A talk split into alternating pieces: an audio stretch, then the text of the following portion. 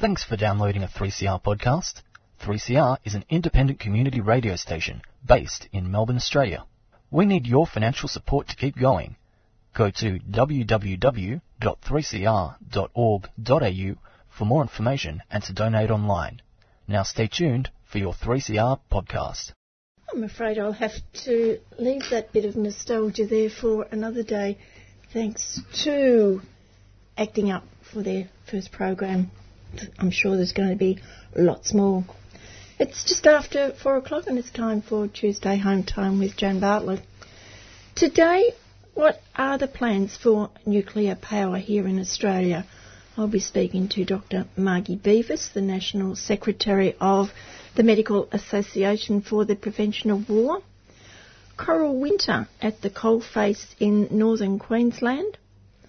What was in the letter the Moroccan embassy sent to Sydney University regarding Western Sahara? Kate Lewis from the Australian Western Sahara Association has the letter. Why we must support Julian Assange speaking with activist Jacob Gregg. US nurse Sarah Ball visiting Afghanistan. But first, let's hear it for Mr. Kevin Healy. A week, Jane listener, when sadly we have to report that anarchy is running riot in the streets of Melbourne yet again. Well, the streets of every city in true blue Aussie, well, well, the streets of most major cities around the world, around the globe, out of control anarchy, disrupting people going about their lawful business with tactics that have the, oh, sorry, the uh, forces of law and order confused. Not that that's a major challenge, but all over this relentless claim that the climate is changing, the globe they are disrupting is being disrupted fatally, disrupted by resourceful people who should be admired, not condemned. Climate criminals, this anarchist lot keep telling us. Thankfully, they, the resourceful people, are admired in the circles that matter. Corporations providing the world's energy, when if the climate was changing, if there was a threat, would big Supremo scuttle them or lash son cuddle a lump of beautiful coal in Parliament and taught the warmists. After all, he is concerned about plastic, plastic wrapping over the environment. Would the Minister for Pollution and Gas Tailings insist on keeping coal-fired power stations open forever, or for as long as forever is four, or, or whatever, if, of course not. In fact, Angus said, direct quote, my greatest fear is the early closure of coal-fired power stations. And come on, if that posed a serious threat to the future of the human race and the flora and fauna with which the human race shares the planet and treats so carefully, would so responsible a man as Angus pursue so suicidal a policy? Of course not. The irresponsible Her Most Gracious Majesty's Queensland Socialist Government, praised for responsibly approving the Adani the Planet coal mine, has lost all its accumulated brownie points by announcing it would close a 700 megawatt coal-fired station 10 years earlier than planned, 2028 instead of 2038, only pumping out beautiful coal-fired harmless pollution for another 10 or so years causing poor Angus to reach for the smelling salts. After which, largely recovered, he promised the government would do all it could to prevent fossils being squeezed out of the energy market. Pushing baseload generation out prematurely or without a plan for like-for-like replacement is very dangerous, he said. Uh, when you say like for like, Angus, do you mean replace coal with coal? Well, that's as like for like as you can get, and everyone knows what I like. So in the light of all that, the fading light of all that, what do these anarchists think they're doing? Not that it matters. This is a government meeting its climate commitments in a canter. And scuttle them and Angus and the team are certainly committed, while those disruptive lots preventing good law-abiding citizens going about their lawful business claim they should be committed for murdering the planet. What nonsense. Okay, okay, our pollution continues to climb by the year, but don't panic. They've got it under control. Truth from Scuttle Them and Angus and Truth in Advertising, one of those ubiquitous ads for so-called weight loss programs where they provide the pre-prepared food, offering all sorts of apparent savings, but with the very quick, listen carefully you might miss it rider, cost of food extra which is the big rip-off, as I imagine they must charge about $20 a kilo for something you could buy yourself for about $2. And in this ad, a happy, happy, losing weight customer gushes, everything's done for you. You don't have to think about it. And I thought, there's truth in advertising. Because if you thought about it, you wouldn't give them your hard earned in the first place. The That Appalling Hoonsun Please Explain Award of the Week to the rugby official after claims a grand final umpire, that they call them referees, decision may have cost the loser the game. He made the correct decision, but in the wrong direction. Rugby official, your that appalling Hoonsun, please explain award is on its way although Scuttle then made a bold bid for the award with, direct quote, True Blue Aussie sovereignty is at risk from a negative globalism that coercively seeks to impose a mandate from an often ill-defined borderless global community and worse still, an unaccountable internationalist bureaucracy aimed ironically at winning the hardened heart of that appalling Hoonsun, even if she couldn't understand a word of what he said. I'm not sure he understood it.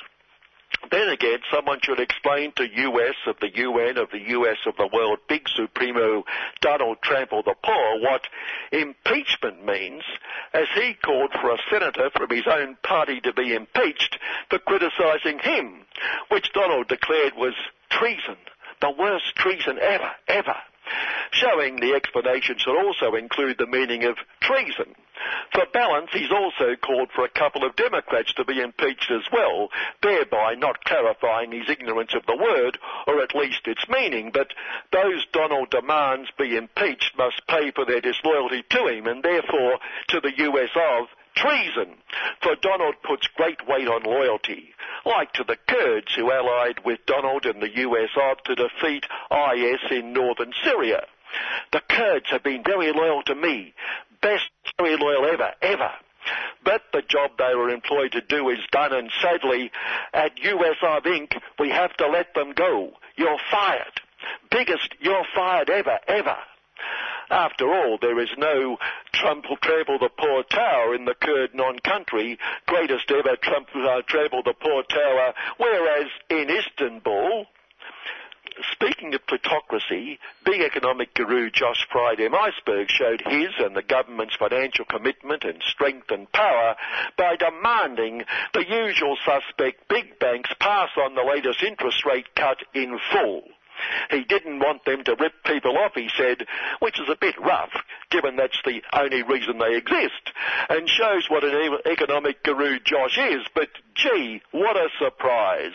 The usual suspect big banks told Josh to get stuffed, explained they couldn't cut interest rates, well, why explain, they just didn't, but clearly they were forced to retain some of the cut to meet the cutting the interest rate fee, which, good news for the struggling banks, the way interest rates are going, will soon exceed the rate cut. So with every cut, the banks will be forced reluctantly to increase interest rates by the difference between the one and the absolutely necessary fee.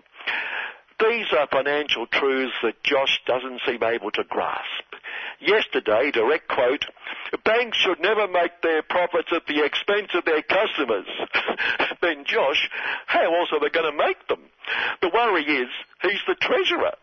Uh, yet when rates do go up, you put them up two days earlier by more than the increase. Uh, we ask the usual suspect banks.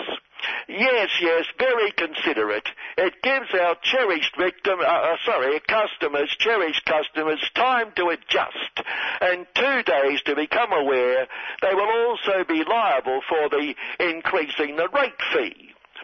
Josh warned the banks that next time they ignored him, he would get really tough with them. Really, really tough. And we've shown with the evil trade union movement how tough we can get. He had the bank boardrooms shaking in their Swiss leather shoes. As a conciliatory measure, they passed resolutions thanking the government for getting tough on evil unions.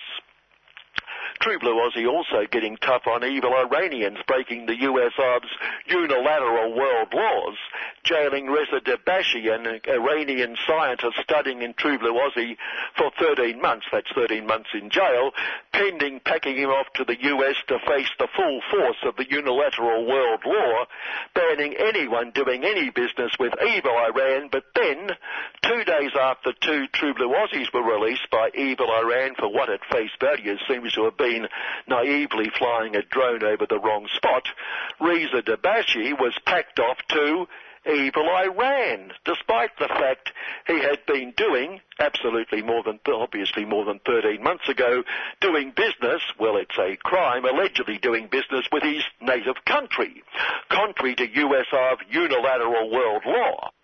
Yet our Attorney General Christian Potham and Minister for US Foreign Affairs Maurice Payne for Workers assure us there is no connection between these two events and we've already talked of our respect for in government. But we've also talked of the US ofs and of Donald's hatred of disloyalty. So what will they, he think our disloyalty in not sending this evil criminal, alleged evil criminal, to face the full wrath of US of unilateral world law? Worst disloyalty ever, ever.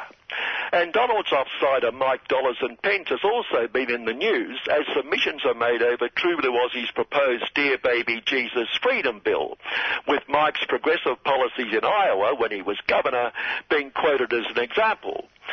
But sadly, by these anti-Dear Baby Jesus people who claim, claim Mike's love the Dear Baby Jesus law, how's this for distorting a truly God-fearing man's intentions, made it easier for gays and lesbians to be refused service, risked social, economic and political consequences by favouring the rights of one group over another showing not that Mike was wrong in upholding what the dear baby Jesus wants, but how these sinful, sinful people have triggered the need for a bill to protect decent, God-fearing people here, like Eric Abetz on the bosses and Tiny a bit more for the bosses and Kevin Anscrews the workers and other fun, fun, fun people.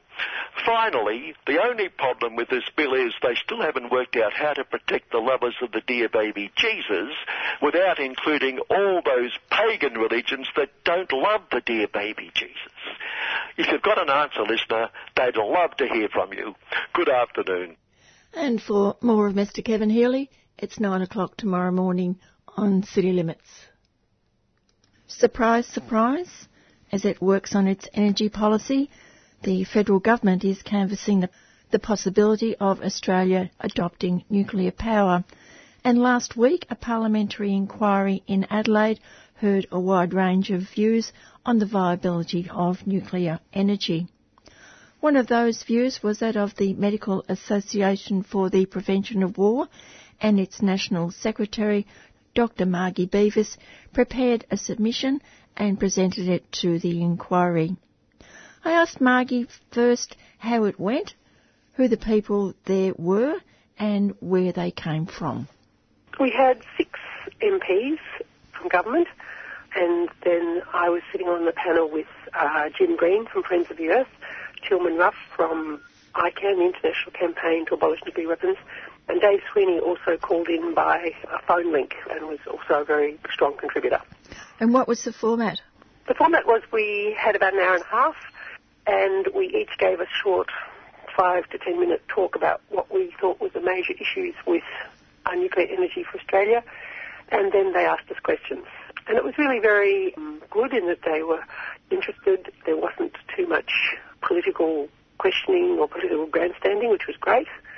And I hope they listened. I hope they understood what we were saying because it's really so clear that the small modular reactors, which are sort of flavour of the month, are very very expensive. There's no, when they talk about small modular reactors, they say these are going to be cheap and fast to install, when in fact the only reason they would be cheap is if there was many, many being made in a factory, and that's not happening anywhere in the world.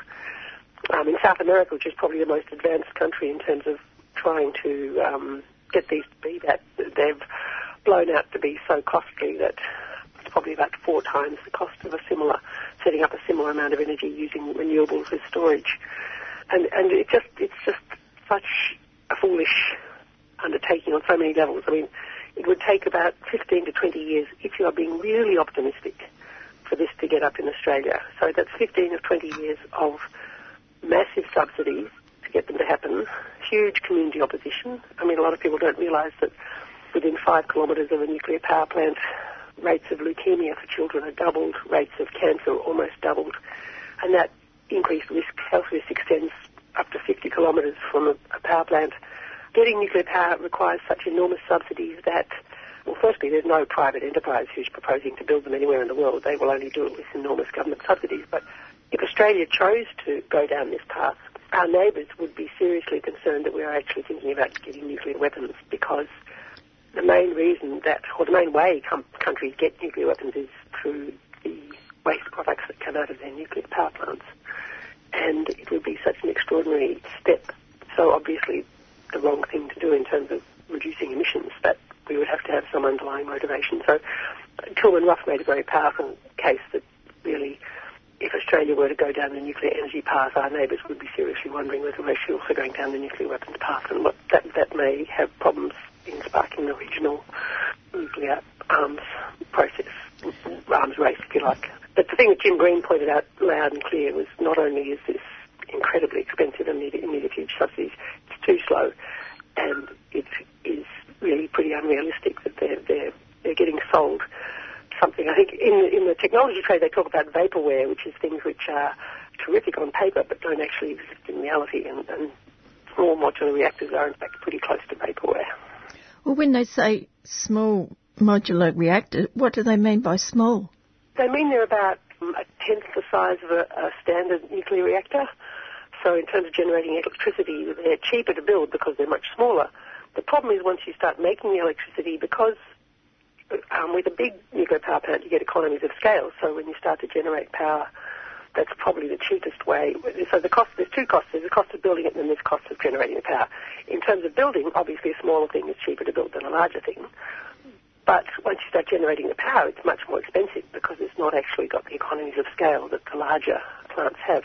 That said, the myth that nuclear energy is clean is also one that the industry proponents really push hard when in fact for it to be clean, you only take just one section of the energy generation. If you look at it from cradle to grave, in other words, from the time you have to dig up the uranium, from the time you have to make the fuel suitable for it to go into a reactor, when you look at the gases from that, and then you look at the gases from building the reactor, then the gases from decommissioning the reactor, then the gases from storing the waste for sort of 10,000 years, which is a whole other ethical imponderable that you can't store this waste cleanly for 10,000 years and keep it away from people but it is highly toxic. If you look at all the greenhouse gases from those steps, nuclear is pretty close to gas in terms of greenhouse gas emissions.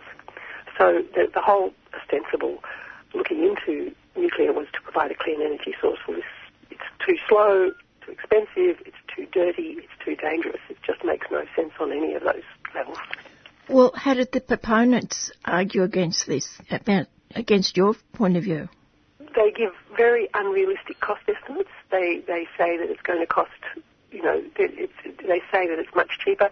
They don't talk about the greenhouse emissions, gas emissions of mining or making the fuel so that it can go into the thing. And they certainly don't talk about what the heck we're going to do with the waste. I mean, you only have to look at poor old South Australia. There's two communities about to have a ballot on whether they'll take Australia's very modest amount of intermediate level waste. Well, if we had a nuclear reactor, we'd have many, much more waste and it would be even more toxic because we would have high level waste, which has to be safeguarded and which is really, as I said, a major problem for 10,000 to 100,000 years to keep it out of the water supply and to keep it away. And really, if you think about it, the pharaohs in Egypt were around 5,000 years ago. Right? So, so to, to pretend that it's a clean energy source when you've got a highly toxic end product that has to be kept clear, kept out of the water supply for so many generations. It's, it's really just marketing spin. The composition of the people who were asking the questions, who, who was there?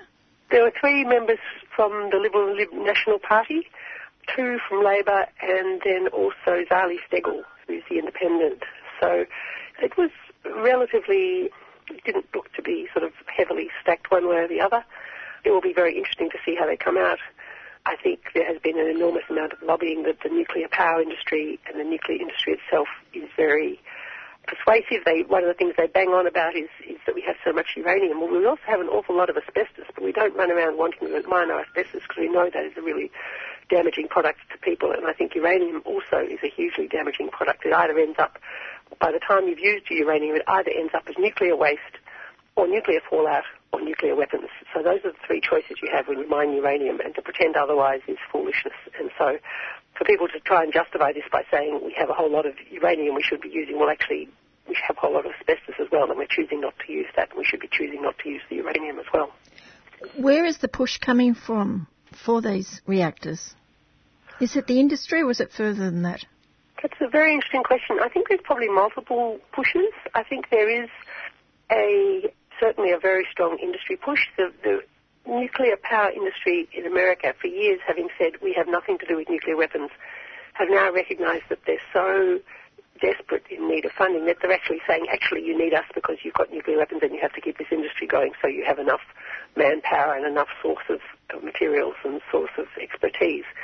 I think there's a combination. I think there is a is a, a, a section in in the government that thinks nuclear weapons might be a bad idea to think about they don't recognise that if Australia got nuclear weapons, then this would sort of definitely unleash an arms race. And we've got sort of Japan, South Korea, Saudi Arabia, United Arab Emirates, all sort of raring to go. And really, it's only sort of the general restraint in the Nuclear Non-Proliferation Treaty that's stopping nuclear weapons proliferation. And Australia was foolish enough to think that it was a good idea to get nuclear weapons, then countries like Indonesia and the Philippines and Singapore would all start looking at it. It would be a complete act of foolishness and really destabilise things and make the world a much more dangerous place. Are you aware where reports back to Parliament, the time frame? It's pretty quick. It's, it's had its last hearings last week.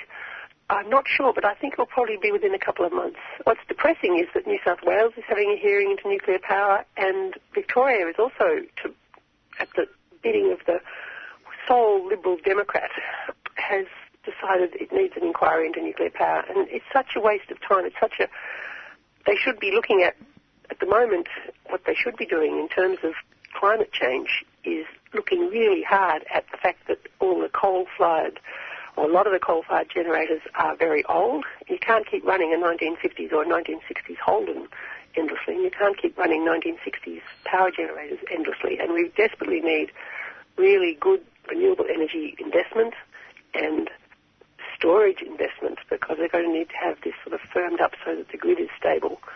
And at the moment, there's a slight sort of head in the sand. I think, I think really this whole nuclear push is actually a political distraction from the lack of good energy policy. And this is just the federal government. And you do have any idea what the Labor Party is thinking on this issue as well? I think the Labor Party is opposed. They've come out saying that they think nuclear power is a bad idea, but that hasn't stopped the Victorian Labor government supporting the motion from the Liberal Democrats. I suspect there may be some deal there, or they may also, like the federal government, want to distract from their energy policies. Mark, take you back to January 2018 when the then Prime Minister Turnbull unveiled a new defence export strategy, setting out a policy and strategy to make Australia one of the world's top 10 weapons exporters in the next decade, selling only 1.5 to 2.5 billion in defence exports, wanted the value to increase significantly. Fast forward to September 2019, the report shows the push to make Australia a top 10 exporter appears to be faltering, suggesting instead the country has become one of the world's largest arms importers, second only to Saudi Arabia. One of the top 10 weapons manufacturers was extremely foolish, extremely desperate politics. When you look at the jobs, I mean, they justify everything in terms of jobs and growth. If you look actually at the research that's been done internationally, looking at if you spend money on defence industry versus spending money on health or education or infrastructure or clean energy, health and education, you'll get twice as many jobs if you spend in those fields. If you spend in, in clean energy, so wind, solar and retrofits, it's about one and a half times as many jobs. For infrastructure, it's about one and a half times as many jobs. I mean, this is a piece of foolishness. And what really, again, you really do wonder, the advantage of weapons manufacturers is that they can set up in certain political electorates. So, for instance, I think a lot of the submarine push to buy the French submarine was all about jobs in South Australia. After the, they failed to keep supporting the car industry, so spending 50 billion on a submarine that hasn't yet to be designed. This submarine is like something out of Yes Minister or Utopia in that this submarine will is still to be designed. It's going to come off the production line in 2034. They're saying they're going to keep building them till 2045. And the most farcical thing of all is that they say they're still going to be in service till 2070. Now, if you think something that's designed in 2020 is still going to be in service and effective in terms of giving Australia self-reliance in defence, 50 years after it's designed and, and then, you know, 40 years after it's built, I think that's a nonsense, and clearly a nonsense. And the other thing is that in this world of sort of unmanned underwater vehicles and drones and increasing technology, in that sense, submarines may not be the right thing to build anyway. With our existing submarines, we can't get enough military personnel to man them. They're so horrible to be in that they, they run, I think, I think we currently run two less submarines than we want to. We deploy two less submarines than we want to because we can't get the crews. So there's a sort of feeling of, of why are we doing this? And the, at the risk of sounding a bit cynical, I think the why we are doing this is because people want to win elections and to commit to 50 billion to win an election is, is pretty uh, reprehensible. I don't think it's an exaggeration, Margie, to say that the world is drowning in we- weapons. Yes, well, what's interesting when you looked at the Australian weapons exports going back to the top 10, SIPRI, which is a terrific resource for your listeners, if ever they want to find out anything about weaponry and global stuff, the Stockholm International Peace Research Institute, SIPRI, a tremendous resource, and they look at all the different measures. And in terms of exports, Australia has gone backwards from 18th to 25th in the world. And that's not because we haven't increased our exports, it's because the, our competitors have increased their exports more. So yes, you're absolutely right, we're drowning in weapons. Donald Trump, earlier this year in, think it was April, March or April, was at a National Riflemen's Association rally. At that rally, he announced that America was withdrawing from the Arms Trade Treaty, which is just appalling. And because the National Riflemen's Association is really sponsored by all the weapons manufacturers. And the National Riflemen's Association gave Donald Trump over $30 million for his campaign. And remember, when Donald Trump was the candidate, he was not looking, he was looking pretty much a long shot, but they still gave him $30 million. So they clearly have a friend in Donald Trump. And the Arms Trade Treaty, they say, is international arms control and, and criticise on that behalf. Well, we think the Arms Trade Treaty is international arms control and desperately needed.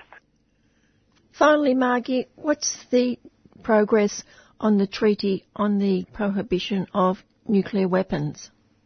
Oh, we've had terrific um, progress. It was really uh, splendid. We had we've had a whole lot more signatories and ratifications come in. So, as people know, to get the United Nations Treaty on the Prohibition of Nuclear Weapons that was adopted by the United Nations in 2017, for it to become international law, in other words, for nuclear weapons to become legally the same as chemical weapons or biological weapons, we need 50 ratifications. And a ratification is where a government has sent it through their parliament or whatever that equivalent is and they voted in favour. So we are very pleased because we are now up to 79 signatories, but 79 countries have signed to say that they will adopt this treaty and pass it through their parliaments and so far 32, we got another six, I think, in the last month. 32 have ratified, so it's gone through 32 parliaments. So we're very close to two thirds of the way there, which is pretty much the same speed that a lot of other similar treaties have gone, and we're really hopeful that either by the end of 2020 or early 2021 we'll have the 50 and this treaty will become international law. And that's really hopeful because by stigmatizing these weapons and making them to stop being a source of political pride and recognise that they're a huge humanitarian threat. It will really change how money changes hands, how superannuation funds invest, how military people look at using them. So we're really very delighted with the recent progress and look forward to it steadily moving towards international law. Given up on Australia?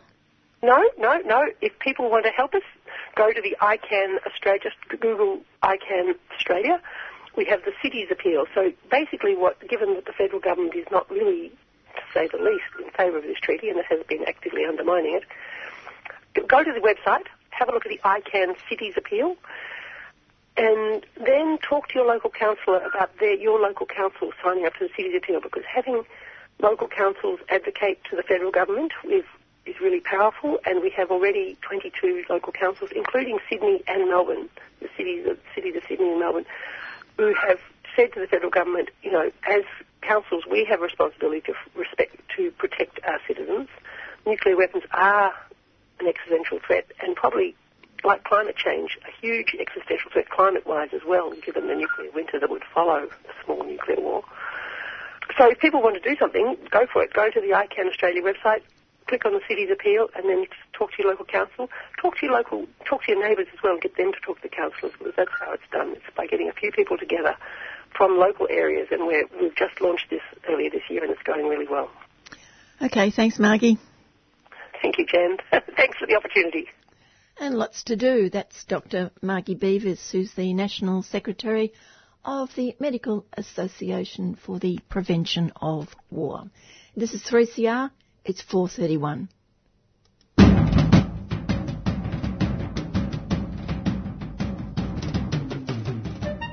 For 45 years, Friends of the Earth has been mobilising communities to resist the destructive industries like coal, gas, nuclear, and to transform our world into somewhere better. Come celebrate with us as we celebrate 45 years of creative resistance.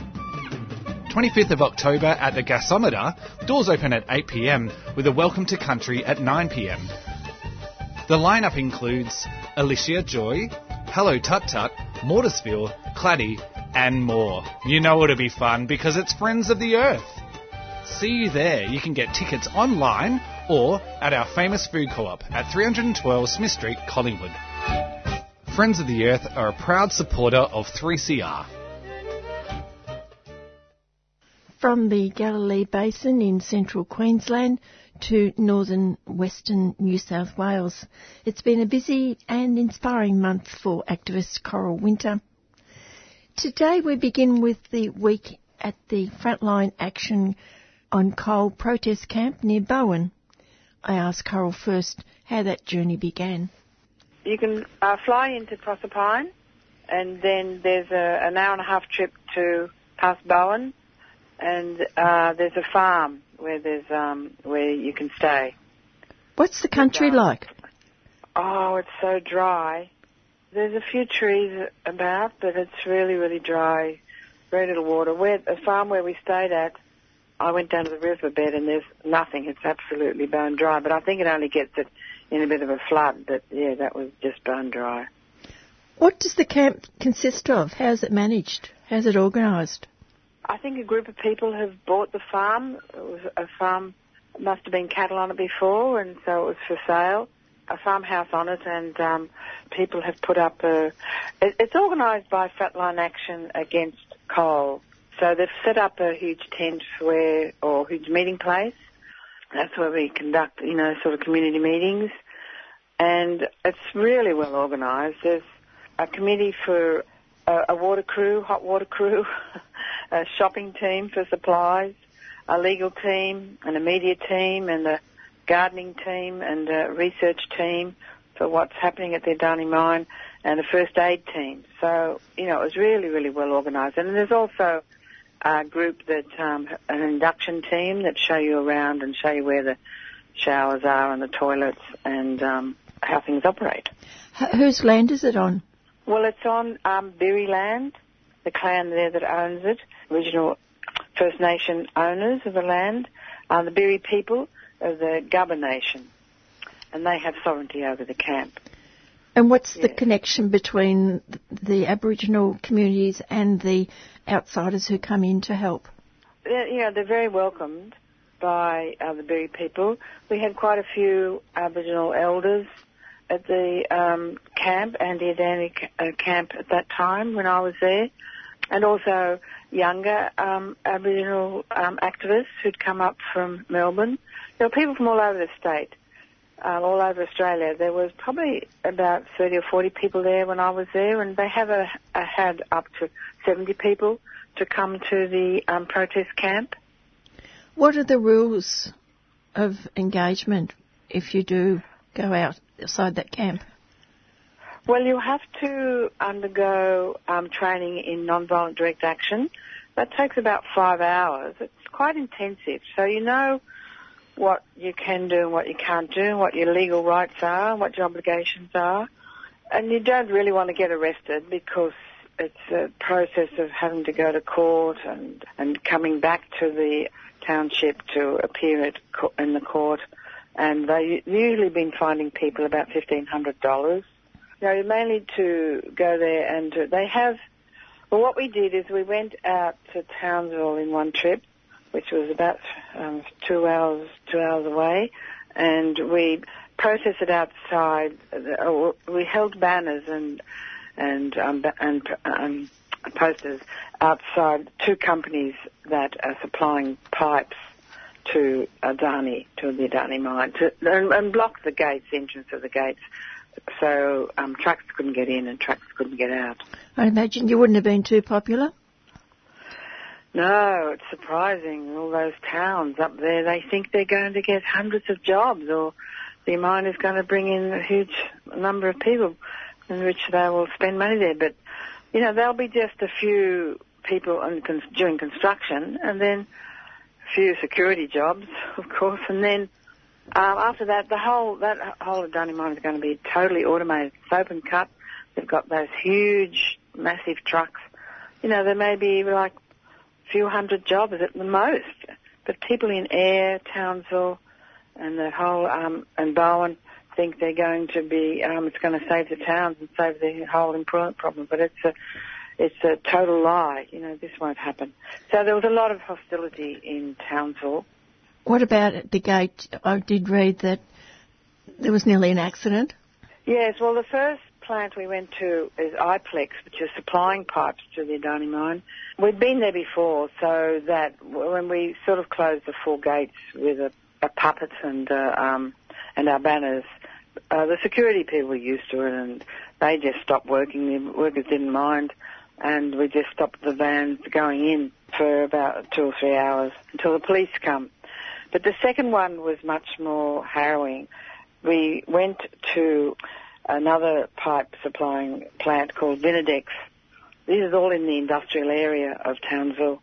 A truck driver with a huge semi-trailers, he drove past, it was empty, but he drove past and then saw these banners and he must have had a, um, a, a I don't know, a stroke or something or, or a, a fit and he drove, turned around, did a U-turn right in front of us on the verge. It was quite a wide verge of the road, and drove straight at the gate where six women were holding a banner, and banging his horn, um, and then inched forward even closer to them, so he's almost touching the bull bars, touching their chests, and yelling obscenities, screaming and yelling all sorts of obscenities, and then finally getting out of the truck eventually and saying he's going to get one of us sometime. You know, it was sort of unreal, but it was really dangerous. It was an act of terrorism, really. It could have murdered several women on the on the holding the van on the gate. And he got out and he was sort of shaking and sweating and and still swearing, but you think he was on some sort of drugs the way his reaction, and it was just over the top. It took about an hour before the police came. They didn't want to breathalyse him, but we've uh, forced. We kept saying he's, that he's got to be breathalyzed. And then the policeman did it around the back of the truck and then took the, you know, that paper container which holds it and put it back in his pocket so we didn't see what the result was. The police stopped our person filming the whole incident and banished him from the site.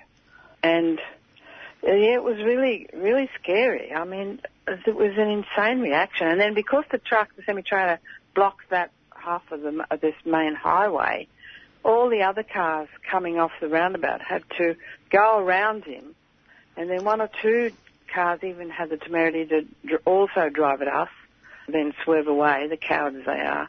And then another driver also targeted, because we had a land rights flag, also targeted our Aboriginal activists, the yelling obscenity. So that was really quite uh, horrendous. When did you go back to the outback? We then had another long discussion the next day at camp to work out what we were going to do to protest the Adani mine. So we then, on um, one of the days, we t- had to leave at about midnight in the, in the, at night and drive about five and a half hours out to the workers' camp at the Adani mine. We didn't actually get to the Adani mine itself, but we went to the workers' camp to try and block it at 6 a.m. when the workers changed their shifts. They were used to us as, as well, and um, the security guards just kept their eye on us, and they flew over a um, drone to see what we were doing. Um, but we just had banners there at two of the main gates and we were lucky enough to, we stopped two trucks from coming in and we talked to the driver of one of the laundry trucks that was picking up their laundry from the workers' camp and um, convinced him that it, it wasn't worth what he was doing. So, but but anyway, they had another gate at the back that we didn't realise, in which all the car, uh, drivers, the car, the workers, drove out to finish their shift at the back of it. But anyway, we felt that was still useful to have that protest. We held them up for about four hours or so because, or four or five hours, because the police have to come from Clermont to give us a warning and ask us to leave and otherwise, you know, you'll be arrested. So when it comes to that point, they ask you, they give you specific instructions. You can't come back to the site for 24 hours or so and you have to be, leave immediately and within 60 kilometres of the site and so that was it and we left. But it's very important the whole thing is it's very important to stop the Adani mine. It's still in the front line of the stopping coal mining because if that goes ahead, then all the other coal mines in the Galilee Basin will will start up as well. So it's really, really important, and I really uh, urge would go up to to Bowen uh, or Proserpine. You can drive up there; it's a bit of a drive, and contact first of all Frontline Action Against Coal to help out. You know, they need all sorts of help. You don't have to put your life on the line. You know, they just need people to help with the camp and, and with, I mean, with the, um, and with the, uh, on the farm and the, the Anti-Adani camp. Yeah, it's, it's very important. They're, they're sort of, they put out frontline action against coal, put out a red alert not so long ago because they're already beginning to um, start up the mine. They're clearing the land in that area and as you know, the Labor government, Palaszczuk, has given has removed Native Title Act to the um, Wangan people over this mine. So it's a pretty dire situation. And it's Coral Winter, Socialist Alliance activist, and we'll be hearing more about the trip to the Bowen area next week. Also, her trip to the rivers in central New South Wales, the rivers that are no longer flowing. And we'll find out why. I'm Helen Razer, but that's deeply irrelevant. What is relevant is that you're listening to 3CR on, what's that frequency again, dear? 855. I told you, Helen. 855. And what is relevant is that you're not listening to that other crap. So well done. In the studio with me after a very successful September is Kate Lewis from the Australian Western Sahara Association and was speaking about the very successful tour of Kekbar Ahmed Salah to Australia. Focus first, Kate, on the attempted silencing of her at the University of Sydney, which backfired as the event was successfully transferred to the University of Technology on the same night. Justified, it would appear, uh, charges of foreign interference by the Moroccan embassy in the form of a letter to the university You've seen that letter. What does it say? Moroccan ambassador wrote to the Sydney Centre for International Law, Dear Professors, I write to you regarding the event sponsored by the Sydney Centre for International Law titled Africa's Last Colony, Human Rights and the Decolonisation Process in Western Sahara. In this regard, I understand the academic interest the Centre might have in this topic However, I would like to draw your attention on the biased way in which it is presented on your website. Firstly, the repeated use of the words colonisation and occupation is totally inaccurate and highly offensive. Not a single body of the UN, neither the resolutions of the General Assembly or the Security Council, qualifies Morocco as an occupying power. Secondly, the partial reading of the consultative opinion of the international law of justice, obliterates the second half of the court's answer to the two questions that were raised by the General Assembly. and forgets to mention that the court recognised the, quotes, existence at the time of Spanish colonisation of legal ties of allegiance between the Sultan of Morocco and the tribes living in the territory of Western Sahara, unquote. Finally, I wish to point to the fact that this event will be used as a propaganda tool by the Polisario separatist movement, which does not represent the Sahrawi population living in the Moroccan part of the territory. I also find it doubtful that this seminar will tackle the situation of human rights in the camps of Tindouf. Neither will it discuss the proven abuses in these camps, nor the serious crimes in which the Polisario is involved in, such as human trafficking and slavery and embezzlement of humanitarian aid. I sincerely hope that the prestigious Sydney Centre for International Law will keep this event from being used as propaganda and that it can find its way to balance the information that will be diffused through the seminar. Indeed, the Sahara issue is of the utmost importance to the entire Moroccan nation. I remain at your disposal for any further explanation or clarification needed and he signs that uh, as the ambassador. Karim Medrek. There's a lot of issues there, Kate. A lot, yes. How much of it's true? Well, it's certainly true that the Moroccans are very sensitive about the use of the words colonisation and occupation. This expression by the Secretary General of the UN led to their banning of the UN mission, MINURSO, a few years ago. They've slowly come back again, but not, I think, not all of them. And it's not entirely true to say that there's no UN document that uses these words because in 2002, Hans Corell, the legal counsel of the Secretary General, issued a statement, a, uh, a legal opinion, on the position of prospectors for oil off the coast of Western Sahara. In that very interesting letter that he wrote, he explains that Spain is actually still officially, legally, the administering power of Western Sahara. Although they undertook a so-called tripartite agreement with Morocco and Mauritania in 1976, it has no legal standing, that tripartite agreement and the Madrid Accords, also known as the, Madrid Accords.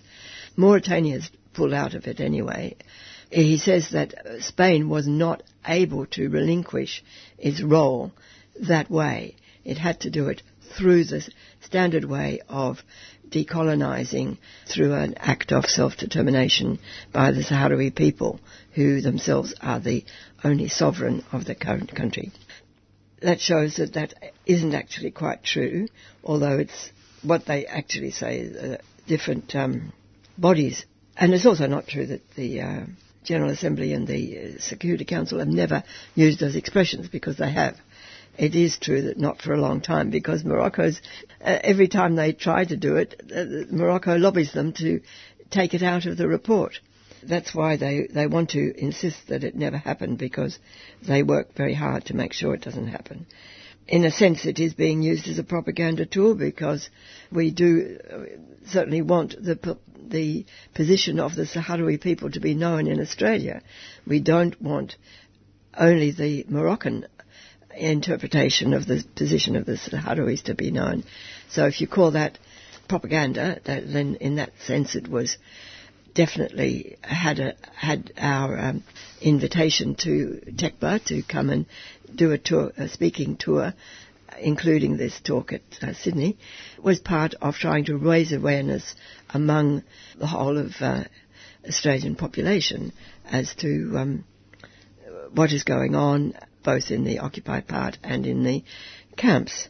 And then they get, he gets on to the situation regarding human rights in the camps of Tindouf. That is something that they always retaliate with when human rights in the occupied territory, I continue to use the expression occupied territory, are raised. They say, oh, but there's also happening in Tindouf. There's a lot of claims there, though, from slavery to... Embe- yes, slavery and human trafficking. Now, the human trafficking, I don't think there's anything in that claim, but it is something they are constantly trying to pin on the Polisario or the people in the camps because they are close to, you know, they're physically close, closer to some of the groups in the Sahel and the Sahara and those countries which are possibly dealing in human trafficking. There have been, you know, very disgraceful incidents where the Moroccans have taken some of the asylum seekers who have turned up to try and get through to Europe. They've put them across the wall into Western Sahara territory and they've left them without papers, without water, without food, and they've been picked up by the UN MINURSO outposts. One t- incident I can remember years ago now that included people from Pakistan and Afghanistan who had somehow got themselves through to Egypt and come across Africa, and I don't know quite why they'd ended up in Morocco instead of crossing somewhere else, but that's what they'd done. And these people were being looked after by the Sahrawi military until they could be rescued. But the whole idea was to make it appear that the Sahrawis had been involved, directly involved in, in trafficking. Slavery, well, we've dealt with that a long time ago. They're still trying to make that mud stick. In uh, 2009, a, an Australian filmmaker went to the camps and she decided that there was slavery happening. Indeed, there used to be, traditionally, way back before the Polisario was founded. And that's perfectly true that that is how the black African element in the Sahrawi population came to be there. But the Polisario immediately instigated a, uh, or, you know, in, in their, uh, made their constitution that everybody was equal and everybody had exactly the same rights and privileges and duties as everybody else in the Sahrawi population and that uh, slavery should not be practiced at all. So uh, officially it doesn't exist. Whether it ever has, we all know social changes of this kind can take a long time, and there may well have been some incidents of people trying to have control over other members of the family, over who they might marry, for example, and things like that. Embezzlement of human aid, humanitarian aid, that's another one that they always try to bring up because if they could, they would starve out the refugees in the camps, try and stop all humanitarian aid. They need it, of course, that's the only way that they can survive. And as we've heard from TECPA, they're not really even quite surviving. There's a lot of, over all these years, of living on very basic supplies and very little fresh food. Uh, there are a lot of deficiencies in their systems. The children are very small. I think they're naturally quite a small-ish race, but they uh, are not growing in the way that what would one would expect uh, with a normal diet and normal circumstances. It's true that the, uh, there is a problem with the aid, and and the Moroccans, I mean, there's several things that they try to do. One is to deny that the number of people is exact, that they, they're getting aid for too many people. That has been corroborated several times, and the latest census that they conducted said there were 173,000 people in the camps that are deserving of human, humanitarian aid. They don't support the military, for example. They certainly give more support to the needy categories, which are old people and pregnant women, and maybe children, I'm not quite sure. So there are adults there who are not probably getting the full quota, or perhaps they all have less because those people aren't given the same amounts, uh, aren't catered for to the same extent. However, it's also true that oil can, oil drums with the EU stars on them have been found over the border in Mauritania or perhaps other parts. This is because when they get these very basic supplies of just oil and rice and other grains, maybe barley or wheat, lentils, you know, like about five of these very basic foodstuffs. They want something else that's traditional for them, like incense or, or other foodstuffs. They take the oil that they've got, perhaps, you know, if that's how the oil, and they swap it because they haven't got currency and, or in the past they haven't had any currency, any, any money of their own.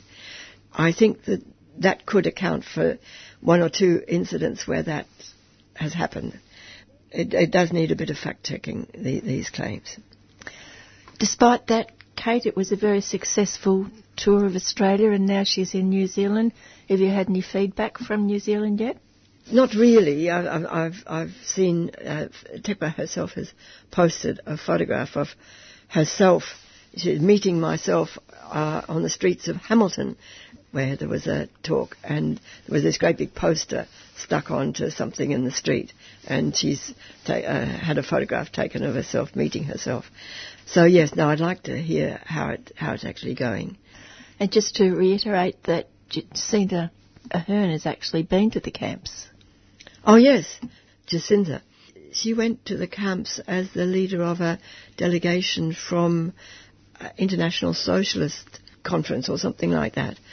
So yes, she does know, and you know she does a lot of good things, but she um, hasn't so far been prevailed upon to make a, a statement or do something that would solve this particular issue about the importation of phosphate from Western Sahara by the New Zealand farmers. Farming is clearly a very basic and essential part of the New Zealand economy. I can imagine that she's finding that a little bit tricky to negotiate, but we would hope that as a result of Tekpa's visit that there will be changes an amazing Western Saharan woman who works for human rights and self-determination has won yet another award. Yes, Aminatou Haidar. She's won something called the Right Livelihood Award from Sweden, which people uh, designate as the alternative Nobel Prize. Some of the people think that there are much more worthy winners of this award than some of the people who've won Nobel Prize, naming no names. She shared it with the teenager uh, Greta Thunberg and and two others. So yes, this is another feather in her cap. She's her work has been recognised worldwide now. She, despite her frailty because she's suffered a lot through her advocacy for independence. Initially, when she was a student, along with a whole lot of others who came out to demonstrate in 1987, when the UN was first uh, contemplating setting up the mission and organising a referendum, they sent a, a mission to uh, investigate in the uh, uh, occupied territory, and Aminatou Haidar and Brahim uh, Dahan and a number of others of that generation uh, all demonstrated to make sure that the UN mission understood that what the Sahrawis were wanting. They all got rounded up. They all got disappeared. No, their families didn't know where they'd gone. Nothing was reported for years uh, when uh, Aisha Dahan, the sister of uh, Brahim, I just mentioned, when she came here, she explained in some detail in a video that's on our YouTube channel that you can see the devastating effect that it had on that family to lose their maybe their eldest or their uh, I think I think it might be their eldest son and not know what was happening there's eight children or something in the family, a lot of children in the family. Some of them stopped going to school. They were all in depression. They, it had an, a, a disruptive effect on her schooling as well. She says that her mother still got tear marks on her face from the tears that she shed at, at that time.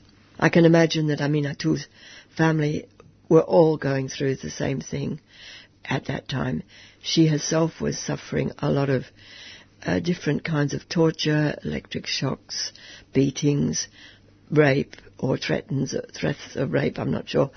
Her eyes were blindfolded for very long periods, not the entire time, I think, but because she was there for four or five or six years, long enough that it has permanently affected her vision. She had another time in prison in 2005, and then there was the notorious time when she was not allowed to enter Morocco and she was deported to Lanzarote. And that was uh, 2009, I think. That was after she was returning from the United States, having been awarded by the Train Foundation she, the Civil Courage Award. It was the year after she got the Robert Kennedy Award. And she uh, wouldn't say that she entered Morocco as her country on her immigration card. The Moroccans confiscated her passport and sent her back to Lanzarote with the connivance of the Spanish authorities, who then said they couldn't let her travel without a passport. She went on hunger strike. She wouldn't leave the airport. Lots and lots of uh, people came, and in, including uh, journalists and human rights supporters and uh, lots of other contacts from around the world, famous people who knew her, who supported her. The Spanish authorities were getting increasingly alarmed at the thing that was happening in their airport, which they like to have looking very welcoming to tourists. Uh, that was a big, a big scene. She did nearly die. She, she was on hunger strike for three or four weeks. Eventually, she was more or less collapsing, and Hillary Clinton finally got on the phone and said, Look, you're making fools of yourself. You're doing more harm to your image than by persisting with this. Just uh, take a word from one of your friends, uh, take an advice from one of your friends, and and let her back. And uh, so she did get back, but that was uh, a major a major event. And because she's so well known, they can't keep her in. She does visit overseas, and they're allowed to come back. Other lesser people who are lesser known, if they go overseas, there's always the the the worry that they mightn't get back in again. That's true. Although they they might get back, but then they might be arrested and, and imprisoned. That's what happened to Brahim Dahane. Another time when he and uh, seven others went to a conference in Algeria on civil resistance, on, on peaceful civil resistance. They visited the refugee camps as well, and they came back and they all got imprisoned in in Casablanca. They were known as the Casablanca Seven, and they were there for quite a few years. They'd probably be allowed in, but they might go into prison. Yeah. Finished with one other activist, this time in the UK, who spoke at the the Labour Party conference. Hadija, Hadija Haj Mbarak, or Hadija Mohammed Salem, which is actually the name of her father, her late father, uh, who I met, and I knew Hadija because she stayed with me in the UK when I was living there. Uh, I think she's actually still living in in uh, Spain, but she somehow I haven't found out yet how she came to be contacted to go, go attend this uh, Labour Party conference in Brighton this year. And she made a fantastic speech, which is available on YouTube. What's her background? Now, Hadija's father was a very early Polisario supporter. Her mother is a nurse, and she went to look after some of the children who were bombed in the war in 1975 or 76. And they met and, and they uh, married. Hadija was born in the camps, I think. They lived in the camps. She lived in the camps for the first 11 years of her life. It was only when her secondary schooling became an issue, they decided that it would be good for her to return to Spain with her mother. Her father by then was a diplomat, and so she was then schooled in in uh, Spain, and she went to university in Spain. Her mother is Basque, so it was at the Basque University in um, Vitoria-Gasteiz. I think it was before she was, oh, it was while she was a student there. Her father arranged for her to come to England to improve her English, and that was one summer she came and stayed with us, did an English course, and later she got a scholarship to go and study more in Liverpool. So it's quite funny listening to her English because she's got this uh, Scouser accent a bit, which um, you don't always get. The, uh, the uh, some Sahrawis have a slight American accent because they've learned in, in, America, and often they've got very nice uh, sort of straightforward English accents. But she wanted to be an interpreter, and uh, English and Spanish were her uh, languages. But I haven't actually kept up a lot with her. I, after this, I wrote, somebody put us in touch and she told me, sent me a photograph of her three children and uh, she's living, I think, in Spain, in Spain with a Sahrawi and with her family. Yeah, uh, that's. Uh, but she made a very good speech, I thought, and she actually spoke three times. She uh, gave two other speeches while she was at the uh, Labour Party conference in different little subgroups or whatever. Yeah. So we started off with Morocco trying to silence activists, and we've spent nearly half an hour talking about activists who won't be silenced. That's true, absolutely, yes. I said to her, "Your father would be proud of you, because he, he, was uh, a big activist, and uh, and he would have been very happy to know that she was speaking up for her people." Thanks, Kate. Right. Okay. Looking to connect with your local community and do something rewarding? Well, volunteering to lead a neighbourly ride could be exactly what you're after. The short 40 minute group rides are for all ages and ride levels. Help people build their confidence, feel supported while safely exploring the local areas of Brunswick, Carlton, Fitzroy, and Northcote by bike. Volunteers receive free ride leader training, so go to neighbourlyride.com to contact us about volunteering. A 3CR supporter. When a person says to you, and I'm sure they have, why are you spending so much time and energy in seeking to have Julian Assange released from prison in London? What do you say? I put that question to activist Jacob Grech. There are two planks to the answer to that. The first plank is that throughout my career working on various social justice campaigns, I've never really worked on campaigns that were all that popular.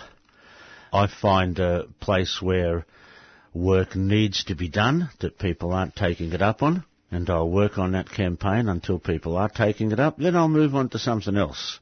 That's a part of it. But the main part, I guess, is because I've been a staunch supporter of WikiLeaks since day one, and it's 13 years old today. I have throughout that time been a supporter of not just of WikiLeaks, but of Julian personally.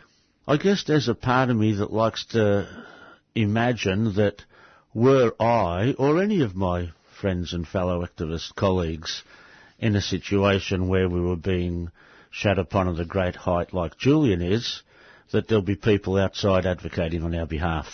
So it's an act of solidarity.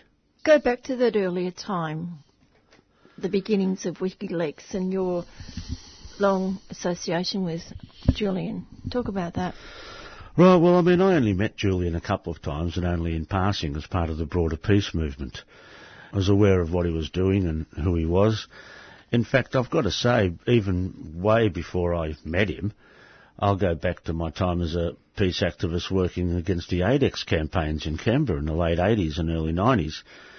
And I remember we were talking about, I, I was talking to some, oh geez, I was going to say young people. I was a young person then, but they were even younger than me, um, who were involved in the um, early bulletin boards of the internet. And they got me hooked up to a thing called the Pegasus Bulletin Board and they were showing me what they could do. Talking to anti-arms trade activists all over the world in real time, watching the letters come up one at a time on the screen, and I thought it was amazing stuff, and it was. But um, at that time, we heard of a mob called the International Subversives, and they'd allegedly hacked into a company called Nortel, Canadian telecommunications and defence giant, who were at the time exhibiting at the AIDEX Arms fairs as part of the Canadian government stalls. And um, we thought it was just brilliant that this new technology that was being used, the whole digital information superhighway, which was really just starting going great guns then in the late 80s, was being used to track activists and to hassle people all over the world. You know, we were aware, we were aware, aware of the way the information was being used against Chileans at the time with Owen Bond's electricity and communications and all the rest of it. And we thought it was fantastic. And then we found out that it was a Melbourne bloke, allegedly, bloke named Mendax. Well, it just sort of, you know, I don't feel national national pride all that often, Jen. but it makes you feel good that it's one of one of us who's doing this and making an impact. And then, of course, I kept my ear open for it. Found out that he was done for um, hacking into NASA. And so over the years you heard different things. You know, he set up the first internet, a free internet service provider in Melbourne. Then there was news of this um, young hacker who was working with the Victorian police to break down pedophile networks and the dark recesses of the web. And you're sort of just aware of these people. So then later on, when we started the Victorian Peace Network, you know, Julian was one of the people who came along and marshalled, for example, at the big peace rallies we had there.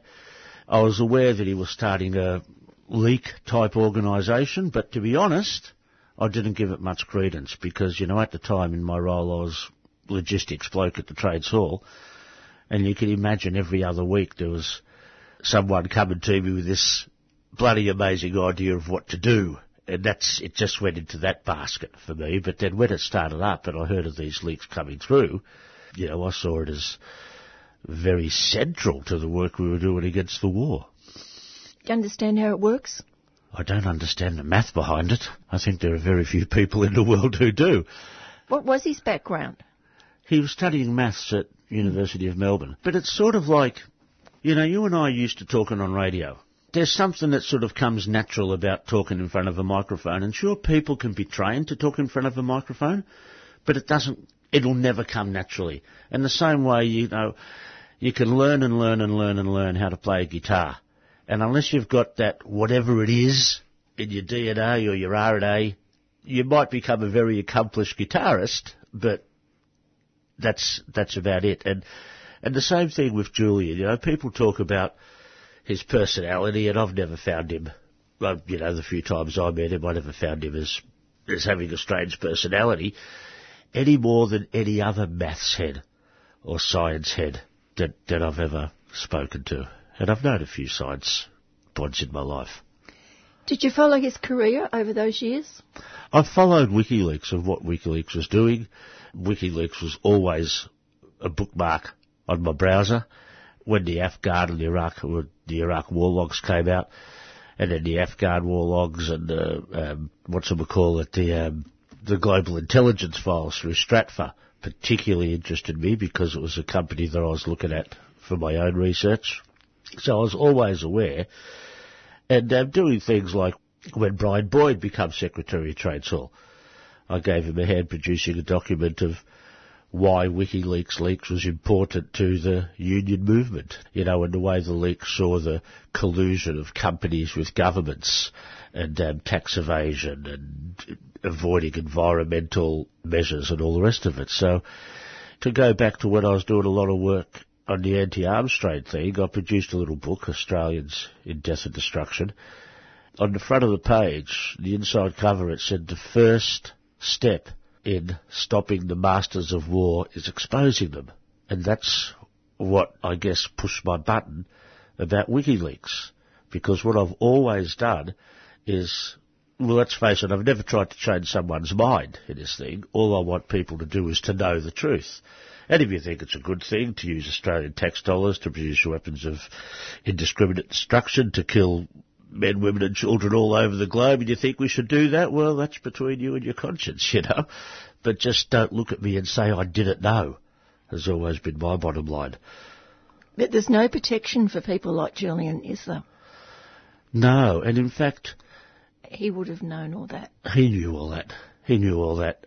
There's a point where Godwin's law, where eventually every argument's going to get down to Nazism. Well, there's a similar, there must be a similar law where every argument is going to invoke George Orwell. And I don't often invoke Orwell, but I'm thinking of Julian as a bit of an Emmanuel Goldstein type character, except he does actually exist. We're just looking at the moment, for example, about the way Scott Morrison has been called in by Donald Trump to investigate any role Australia played in the beginnings of the Mueller investigation. And of course, you know, Alexander Downer as High Commissioner was instrumental in setting that up. But because it's two factions of capitalism fighting each other, they need to have a fall guy. And the fall guy in this case was Julian.